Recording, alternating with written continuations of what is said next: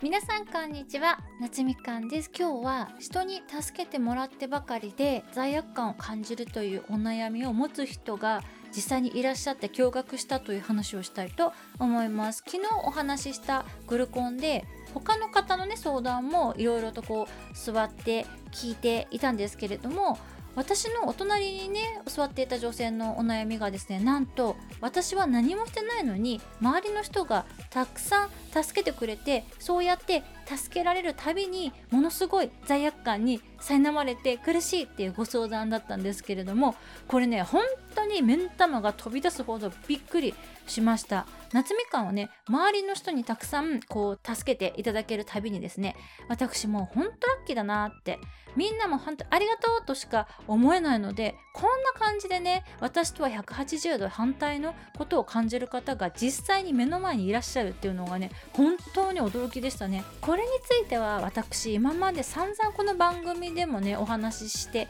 きていることなんですけれども誰かに助けていただいたり親切にしてもらったり恵んでいただいたりするのってこちらがその相手の方に徳を積ませてあげているっていう側面もあると思うんですよね。なので誰かに何かをこうしていただいたらありがたいなって思って、まあ、感謝はしっかりとしてしっかりその親切をね受け取ればいいと思うんですよね。そうやって誰かに親切にしたいって思っている方は親切にすることで嬉しいっていう感情を得てるんだと思うんですよ。でこうやって親切したい方って親切にする相手が絶対的に必要でだから私はこれまでこう膨大な数の方に助けられてはきてるんですけれども私が完璧じゃないからみんな助けてくれる。完璧じゃないからこそみんなが喜んでいろいろやってくださるんだよなって思っています。でもこれね言うはやすし行うはがたしでそう思っても自分の考えっていうか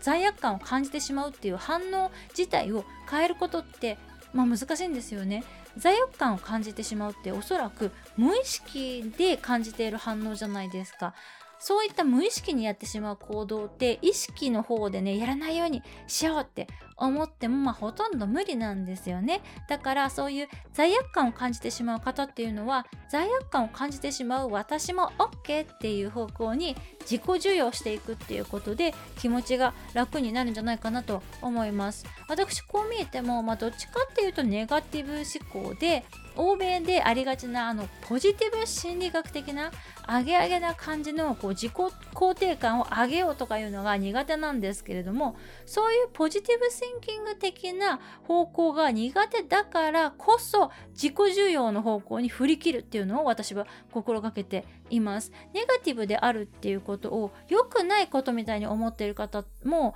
まあ、多いんじゃないかと思うんですけどネガティブ思考に陥りやすいっていうことはあらゆることについて最悪の事態を想像する力があるってことなのでその想像力があれば不測の事態に備えるためにこうどういうねアクションを取ればいいのかっていうのもいろいろ思いつくんですよね。心の準備ができるっていうかねなのでどうもネガティブになってしまうなって思う方はそんなこう闇落ちしちゃう私もしょうがないよね。こんな私もいいよねって受容してあげてほしいなと思います。私も行動力モンスターではありますけれども行動を起こしたうちに、まあ、1割ぐらいうまくいったらいいなぐらいに思っています。私の生徒さんもねそうなんですけれどもみんなね打率を上げることばっかりやりたがるんですけど是非ね打席の数の方を